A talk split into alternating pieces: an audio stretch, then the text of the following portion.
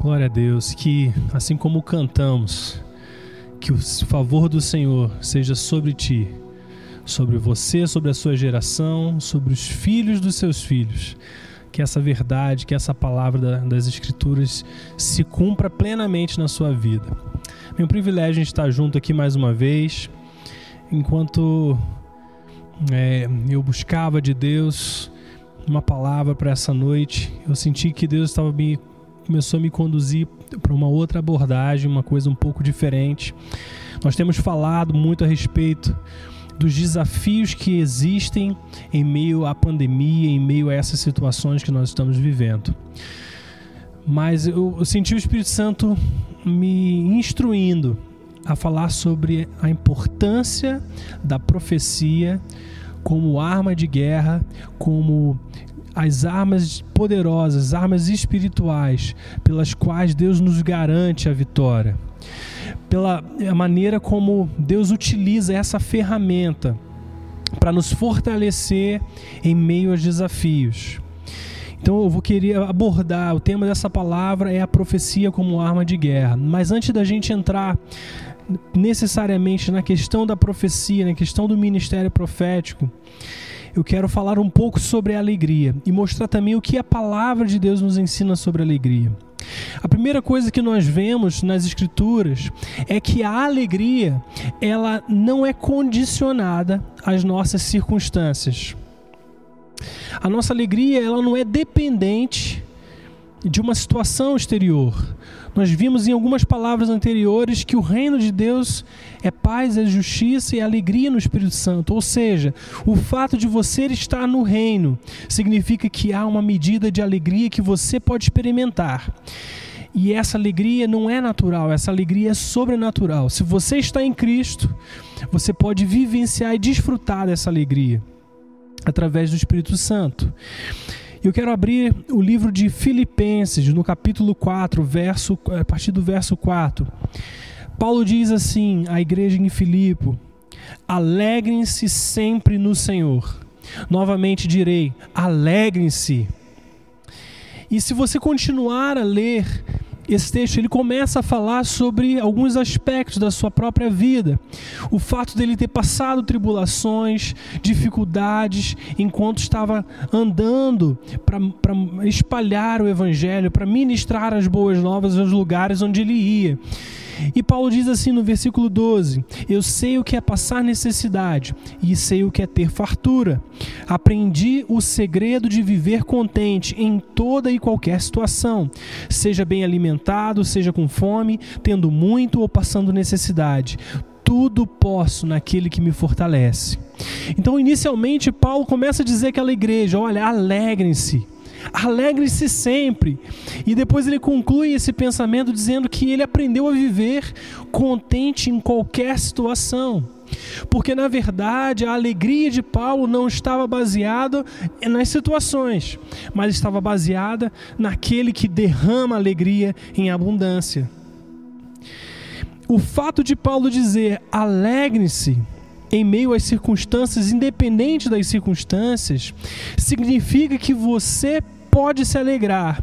Significa que você já tem o que é necessário para se alegrar. Se ele diz que você deve se alegrar, isso significa que já existe a graça, a capacidade de Deus sobre a sua vida para viver com alegria. A gente tem que começar a desconectar esse contexto, desconectar essa condição de que a nossa alegria é dependente das nossas circunstâncias. Sabe, querido, Deus nunca nos manda agir de certas maneiras sem sem que nós tenhamos condições de viver dessa maneira. Nós sabemos que a palavra é repleta de, de textos como que dizem: não temas, não temas, eu sou contigo. O fato de Deus dizer não temas é porque já existe a capacidade sobre a sua vida para viver sem temer, viver sem o temor das coisas. E Jesus também nos alerta, enquanto andava sobre a terra, das dificuldades que todos nós viríamos a passar. Ele diz assim, lá em João 16:33, eu lhes digo essas coisas, para que em mim vocês tenham paz. Nesse mundo vocês terão aflições, contudo tenham ânimo. Eu venci o mundo.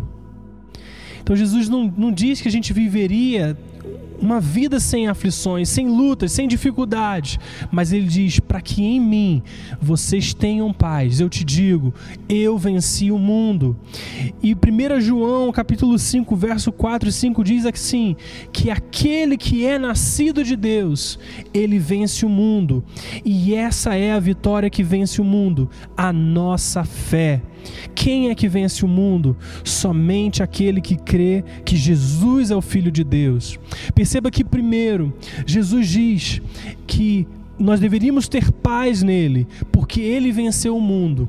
Mas agora, no primeiro livro de João, na primeira carta de João, João está dizendo que aquele que é nascido de Deus também vence o mundo. E a vitória é essa, a nossa fé, que cremos no Filho de Deus. A vitória que temos diante do mundo é a nossa fé. Perceba que a sua e a minha vitória estão conectadas à nossa fé. A sua vitória e a minha vitória se encontra em crermos no Filho de Deus. E o terceiro ponto que agora eu queria entrar mais especificamente sobre a questão da profecia é que Paulo começa a conectar o fato da alegria a alegria, a oração, a gratidão em todas as circunstâncias com duas coisas. Primeiro, não apagar o espírito. E segundo, não desprezar as profecias. E eu quero ler esse texto com você porque é muito importante. É um texto tremendo, está lá em 1 Tessalonicenses, capítulo 5, verso 16 a 21. Perceba que o Paulo vai dizer aqui, ele diz assim: "Alegrem-se sempre, orem continuamente, deem graças em todas as circunstâncias, pois essa é a vontade de Deus para vocês em Cristo Jesus." Agora olha o que ele diz: "Não apaguem o espírito." Não tratem com desprezo as profecias, mas ponham à prova todas as coisas e fiquem com o que é bom. Então muitas pessoas acham que a profecia é uma coisa. Como é que eu posso dizer isso? É uma coisa totalmente distante. Mas Paulo aqui ele está conectando a alegria, a gratidão, a oração com o fato de você não, ter, não poder apagar o espírito e não dever desprezar as profecias. Quando nós falamos de apagar o espírito, nós estamos falando de reduzir, de impedir, de limitar a influência do Espírito Santo nas nossas vidas. Mas quando nós falamos de não desprezar as profecias, e conectamos isso à alegria também, é porque a profecia ela é uma grande arma de guerra na vida do crente.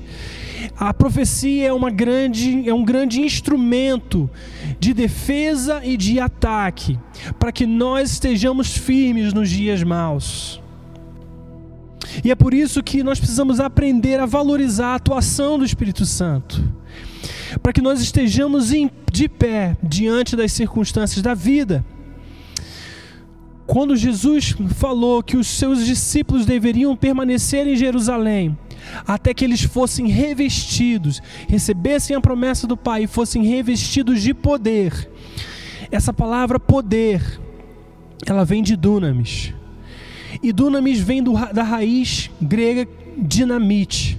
Então eu quero que você imagine a atuação e o poder do Espírito Santo como um poder, como de uma dinamite na, na vida do crente, na sua vida e na minha vida.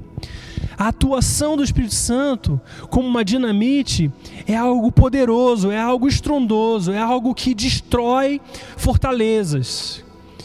E é impossível você conviver com um poder como o de uma dinamite e ao mesmo tempo decidir apagar o espírito, decidir limitar a atuação do espírito. Então a primeira coisa que eu quero te dizer nessa noite é que o Espírito Santo, diz a palavra, que o poder que ressuscitou a Cristo Jesus é o poder que opera e está em operação na minha vida e na sua vida. Então nós estamos falando de algo que é poderoso em Deus. Nós estamos falando de algo que destrói fortalezas. Nós estamos falando de algo que nos garante vitória. Garante a vitória. Então eu quero que você vislumbre esse aspecto. Mas agora nós também estamos lendo que precisamos das profecias. E o objetivo dessa palavra não é te equipar para profetizar. O objetivo nessa noite não é esse. Mas eu quero te ensinar a importância de que você valorize as profecias na sua vida. E existem duas ou três coisas que eu quero ressaltar sobre a profecia que eu quero começar a explicar. A primeira coisa que eu quero é, comunicar é que existe uma grande diferença entre o ministério profético do Antigo Testamento para o Novo Testamento. Na verdade, como nós entendemos a Bíblia, a maneira como você estuda a Bíblia, você precisa entender uma coisa.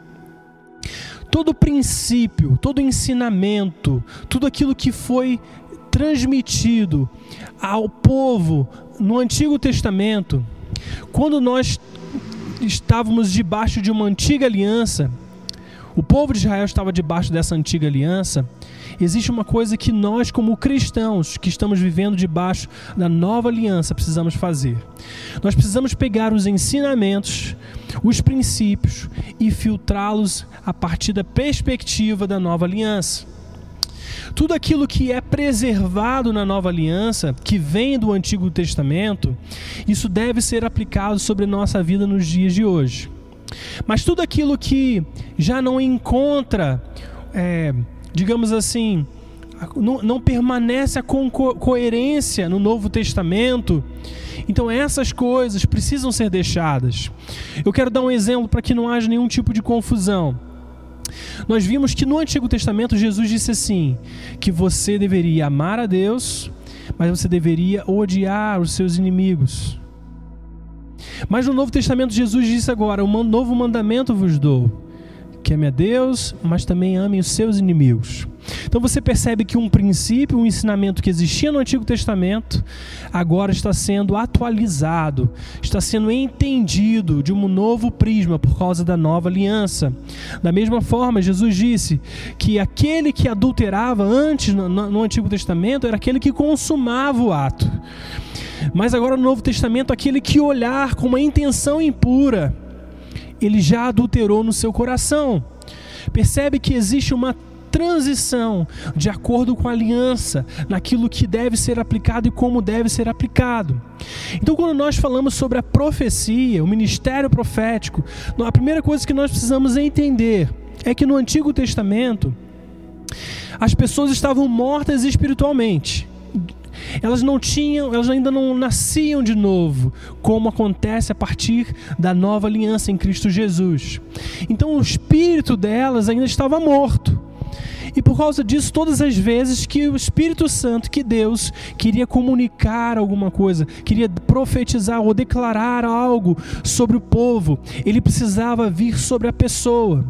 Perceba que o Espírito Santo não estava habitando dentro dela, mas vinha sobre ela, capacitando-a para que ela pudesse comunicar aquilo que vinha de Deus para o povo.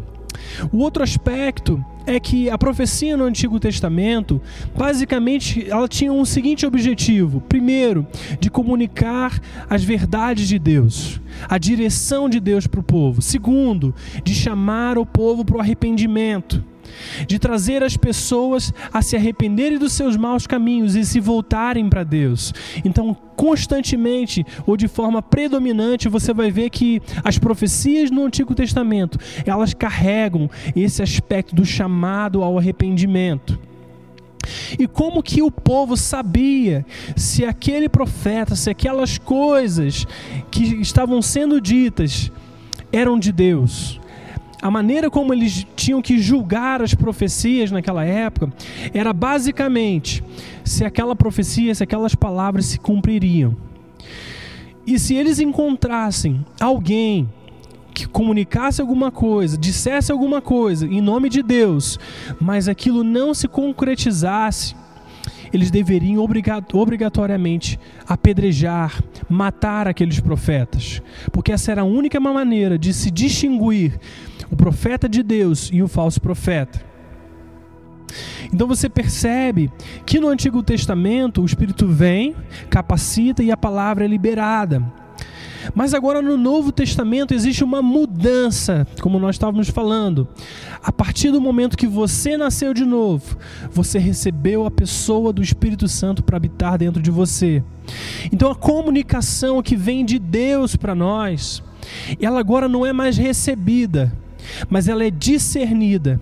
Ou seja, aquilo que o Espírito Santo está falando, pelo nosso espírito, ao nosso espírito e pelo nosso espírito estar vivo, nós estamos em comunicação, em intimidade. Diz a palavra que nós nos tornamos um com Jesus. Então agora nós estamos discernindo as palavras que estão sendo liberadas a nós. Quando há transição para a nova aliança, junto dessa promessa do derramamento do Espírito Santo sobre toda a carne, Joel, o profeta Joel também diz: os seus filhos e as suas filhas profetizarão. Então você perceba que aquilo que era um privilégio de poucos, escolhidos por Deus, agora se tornou um privilégio de filhos. Os filhos foram chamados a profetizar, segundo a promessa do derramamento do Espírito Santo. E no Novo Testamento, a profecia ela precisa ser filtrada. Diferentemente do Antigo Testamento, que você não tinha o Espírito vivo, vivificado em Cristo, para discernir as coisas, no Novo Testamento diz a palavra que você precisa filtrar aquilo que é bom e aquilo que não é. Por que, que você pode filtrar? Porque você tem a presença do Espírito Santo. Em outras palavras, no Novo Testamento, a profecia não é uma comunicação de apenas um lado, mas é uma comunicação em que dois lados estão ouvindo de Deus. A pessoa que está comunicando a palavra e a pessoa que está recebendo a palavra, porque ambas carregam a presença do Espírito Santo.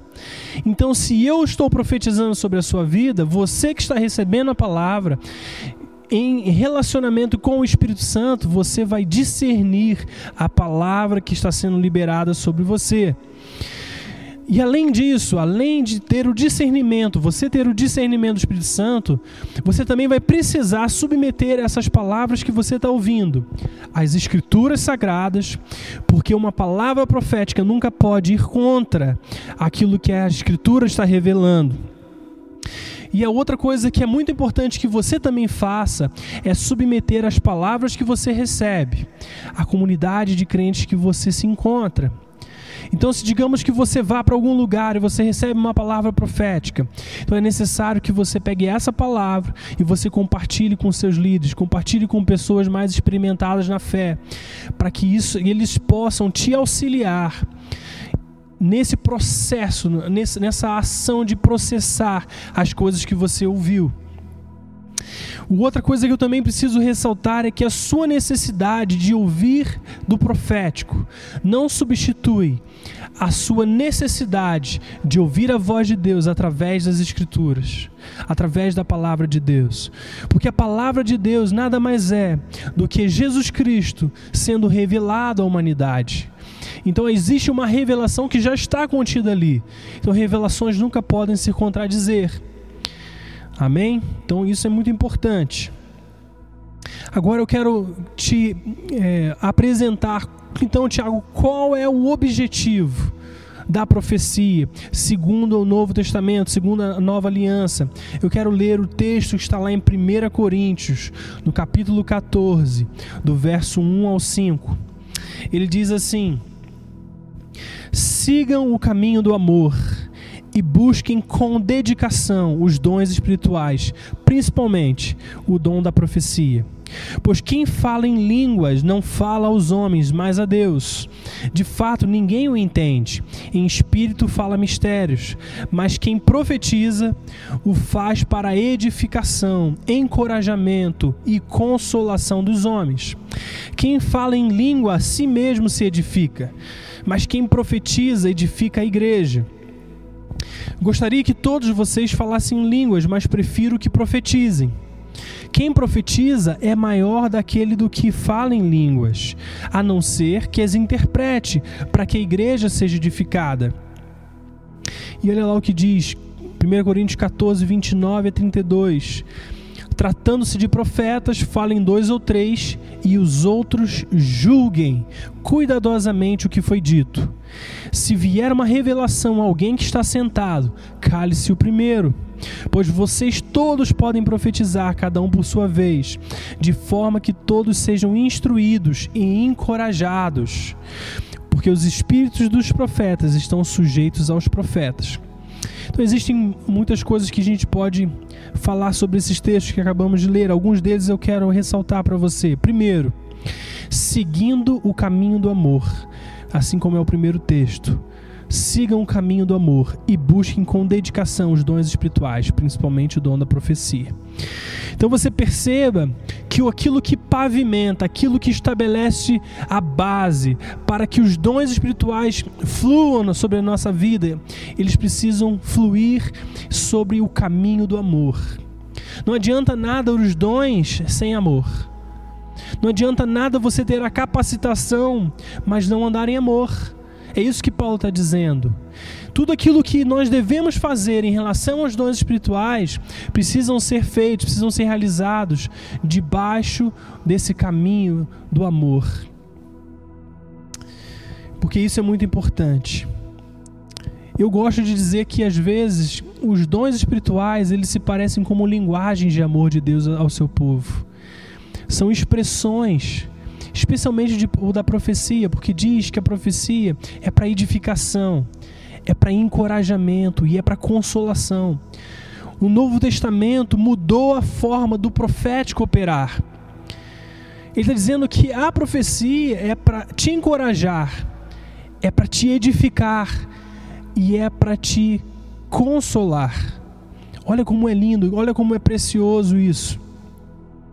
Então, quando, quando nós pensamos nisso, na realidade dos dons espirituais, nós não podemos diminuir a importância da operação dos dons em meio à igreja. Porque a palavra de Deus está nos ensinando: sigam o caminho do amor, mas busquem com dedicação os dons espirituais. Ou seja, isso é algo que você deve se dedicar a buscar os dons, especialmente o de profetizar. Porque se nós não vivemos com a operação dos dons, nós também limitamos a influência do Espírito Santo nas nossas reuniões, no nosso dia a dia, nos nossos relacionamentos. Nós estamos diminuindo o impacto que está disponível para a igreja. Então nós precisamos conhecer não apenas as Escrituras, mas o poder de Deus, como diz a palavra. As duas coisas precisam caminhar juntas. O outro aspecto do profético é que lá em 2 Coríntios, capítulo 5, verso 17 a 19, Paulo nos diz que além de Cristo nos reconciliar, ele nos deu um ministério da reconciliação. Perceba que então, tudo aquilo que nós fazemos, a maneira como nós atuamos com os dons espirituais, eles precisam estar debaixo do ministério da reconciliação. Então, infelizmente, o que nós vemos muitas vezes é que o ministério profético tem sido utilizado para condenar pessoas para trazer julgamento sobre pessoas, para expor os pecados das pessoas. Mas nós estamos debaixo de um ministério que é o de reconciliar as pessoas com Deus. Então, os dons espirituais, entre outras coisas, precisam fluir além do caminho do amor, mas também com o propósito de reconciliar as pessoas com Deus. Isso que diz a palavra. Então, tendo entendido esses fundamentos, a importância da profecia, eu quero trazer, voltar a ressaltar a relação que Paulo faz da profecia com alegre-se sempre. A alegria, a palavra profética, o encorajamento que ela traz, também com a alegria.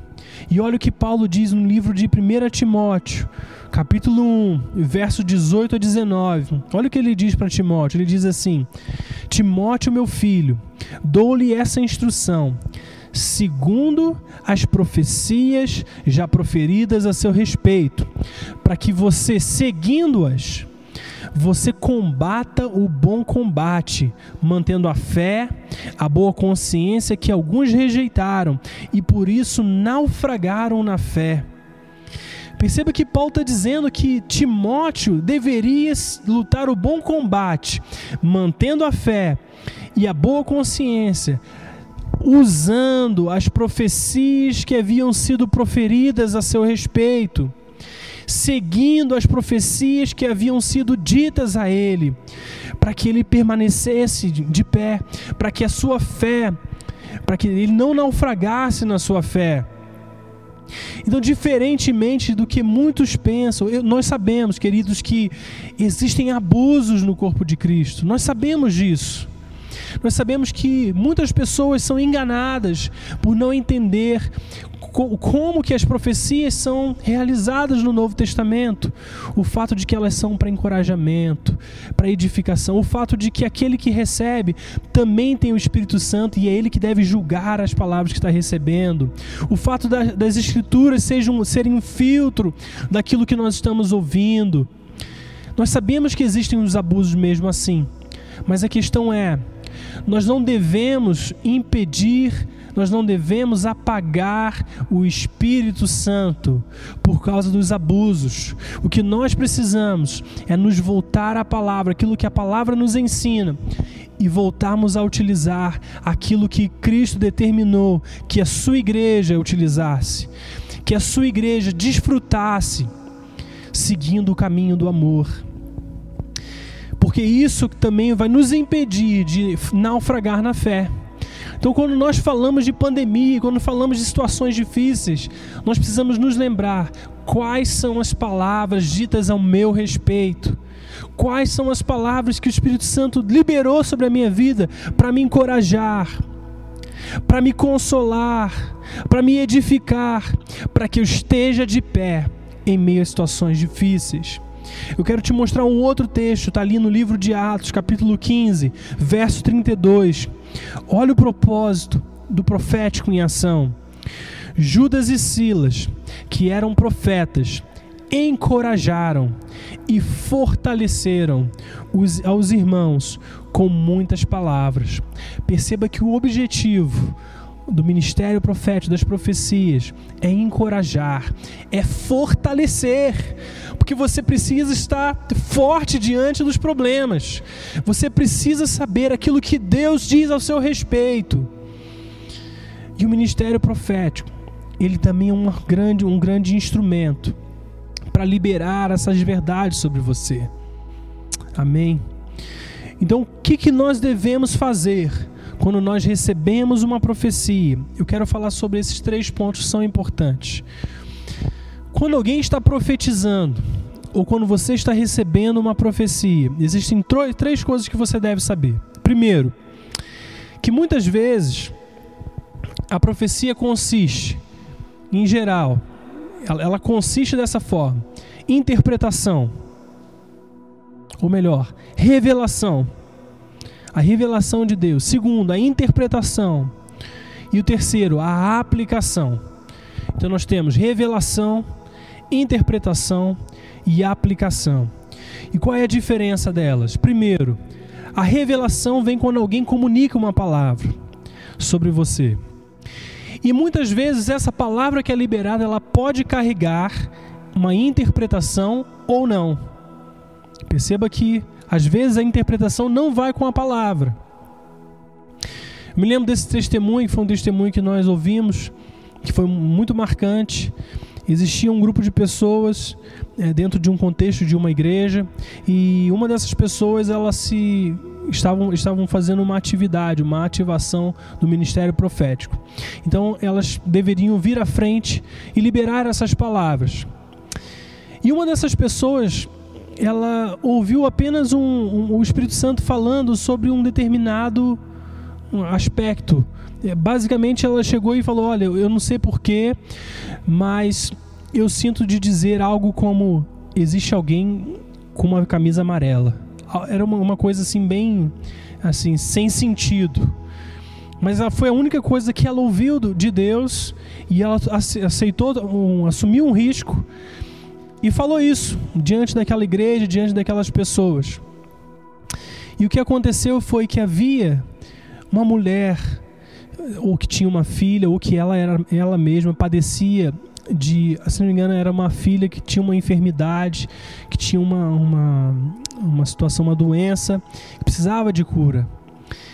E antes de ir para a igreja, ela, enquanto orava, ela fez uma oração a Deus, dizendo: Senhor, se é da tua vontade que o Senhor cure a minha filha, que quando forem liberar as palavras, que digam algo como: Eu estou debaixo da minha blusa com uma camisa amarela, eu quero que digam que Deus vai fazer alguma coisa com uma pessoa com a camisa amarela. Então ela pediu, fez uma oração extremamente, se podemos dizer, quase que sem sentido como Gideão pegando aquele novelo de lã e pedindo a Deus para para que de noite ficasse molhado e depois que ficasse seco e o orvalho ao redor. Ela fez esse pedido. E quando essa moça liberou essa palavra profética, essa palavra de, de conhecimento também, ela entendeu que Deus queria curar a sua filha.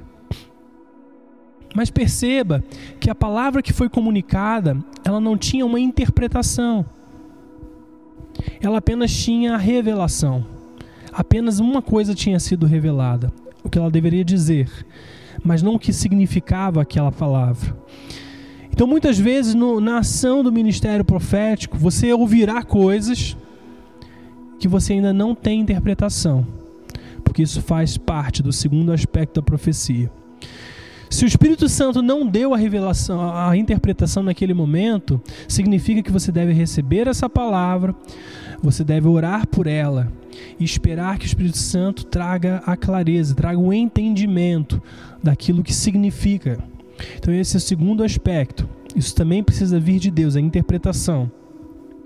E a terceira coisa que também precisa ver graça, sabedoria de Deus é como que eu aplico aquilo que eu ouvi. O que, que eu devo fazer com aquilo que eu ouvi? Nesses casos, você também precisa do direcionamento do Espírito Santo para saber o tempo, para saber como, para deixar o Espírito Santo te conduzir, porque existem palavras que não são para hoje. Existem palavras que só se cumprirão daqui a 10 anos, daqui a 20 anos. Nós não sabemos. Mas Deus sabe, e é por isso que você precisa pedir sabedoria a Deus de como você deve se posicionar enquanto aguarda, enquanto busca estratégia para se mover sobre a palavra que você recebeu. E todas essas etapas, esse tripé da profecia, precisam ser trabalhadas individualmente. Então, amados, tendo explicado um pouco dos conceitos, um pouco daquilo que a palavra ensina sobre a profecia em si, ressaltando a importância que Paulo dá a dizer que, seguindo o caminho do amor, busquem com dedicação os dons espirituais, especialmente o de profetizar, para que a igreja seja encorajada, para que a igreja seja edificada e fortalecida. Nós queremos assim estar abrindo, iniciando algo que nós sentimos que Deus está nos movendo para iniciar. Então o que, que nós faremos, queridos? Nós queremos estar encorajando todos vocês que nos ouvem, todos aqueles que estão nos acompanhando, seja, seja você da igreja ou não da igreja. Será colocado no chat do YouTube o link do nosso WhatsApp. Se for possível, também o nosso número não sei se é possível, vou pedir para que o pessoal veja. Se for possível, eu quero que você entre em contato conosco. Eu e Flávia a gente vai estar orando por vocês. Nós vamos estar declarando, profetizando sobre a sua vida. E nós faremos isso no seu WhatsApp. Vamos te enviar um áudio, declarar os textos que nós sentimos que Deus está falando sobre a sua vida. Então, se você deseja ser encorajado, se você deseja ser edificado, então eu quero que você entre em contato conosco, que nós desejamos te abençoar, te fortalecer, te encorajar, especialmente num momento como esse. Nós cremos que Deus ele está disponível. A palavra de Deus diz assim: que as suas ovelhas ouvem a sua voz. Então nós cremos que Deus está falando em todo o tempo. O que nós vamos fazer, basicamente, é pedir a Deus Quantos ouviram aquele texto que diz assim: Que eu que sei que pensamentos têm a vosso respeito, pensamentos de bem, não de mal. A realidade é que Deus tem milhões de pensamentos ao seu respeito. Então, o que nós vamos fazer, basicamente, é pedir a revelação de alguns desses pensamentos que Deus tem a seu respeito, para que possamos liberar esses pensamentos sobre você para que você seja encorajado, para que você ouça do, de, do Senhor também, através de nós, aquilo que Deus está desejando te encorajar. Nós queremos que você se sinta amado, nós queremos que você saiba qual é o seu lugar, a sua posição na presença de Deus, diante de Deus. Nós fizemos uma série que dizia quem você pensa que é. Mas agora, depois de termos entendido, se você não tem a oportunidade de ver essa série, te encorajo a ver novamente ou ver pela primeira vez, porque nós ali trouxemos a revelação das Escrituras sobre quem você é. Mas agora nós queremos trazer a palavra rema, a palavra soprada que Deus está dizendo sobre também a sua vida, queridos. Então eu quero te encorajar. Isso é uma, vai ser uma grande alegria para nós estarmos liberando e você ver daqui a algum tempo, nós sabemos quanto tempo, a maneira como Deus foi fiel, a maneira como Deus se revelou de uma forma extremamente fiel a você, para que você saiba que você não está sozinho, que você não está nesse mundo, nessa, nessa pandemia é, completamente só pelo contrário, o Senhor é contigo, como nós cantamos. O Senhor é contigo e o Senhor é por ti. Então que o Senhor te abençoe nessa noite. Vamos orar. Pai, em nome de Jesus, muito obrigado, Senhor, pela tua palavra, por termos ouvido tantas coisas preciosas nesse momento de louvor. O fato de que a tua palavra nos ensina que nós devemos nos alegrar em todas as circunstâncias, nos alegrar sempre. E diz a tua palavra, Senhor, que se nós temos essa ordem, nós também podemos viver debaixo dessa graça para vivermos em alegria. Mas não apenas isso, Senhor, nós não queremos apagar a ação do Espírito Santo sobre as nossas vidas. Nós queremos esse poder como dunamis, como dinamite sobre a nossa vida espiritual. Que essa essa, esse poder, essa glória seja derramada em abundância sobre nós, com maior graça, com maior ousadia, com maior poder, com maior revelação, com glória ainda maior. Espírito Santo, eu declaro sobre a vida dos seus filhos palavras de encorajamento, declaro palavras de vida, palavras, Senhor, de edificação, palavras de consolação nesses dias, que vai, Senhor, fortalecer os seus filhos Senhor, em meio às lutas, em meio às dificuldades, buscando entender qual é o teu propósito nesses dias. Espírito Santo libera sobre os seus filhos a graça, o discernimento daquilo que eles irão ouvir, para que eles possam filtrar e reter aquilo que é bom Pai, eu quero abençoar os seus filhos, declarar uma semana de vitória, uma semana de mais da tua presença, de mais fogo do teu espírito, Senhor, de mais da sua glória. Nós declaramos em nome de Jesus, Pai, a tua glória sendo derramada, Senhor, sobre a mente e os corações. Eu declaro, Senhor, encontros com o Senhor. Eu declaro em nome de Jesus, Senhor, que o ministério profético, a ação profética do teu espírito venha sobre os teus filhos nessa hora e que eles comecem comecem a ter sonhos, revelações nos sonhos. Senhor, os visita nos sonhos à noite, Senhor. Os visita durante o dia, que eles percebam a voz do Espírito Santo comunicando a eles. Pai, em nome de Jesus, receba ouvidos para ouvir e olhos para ver, em nome de Jesus, em nome de Jesus. Que o Senhor te abençoe e te fortaleça nessa noite. Amém.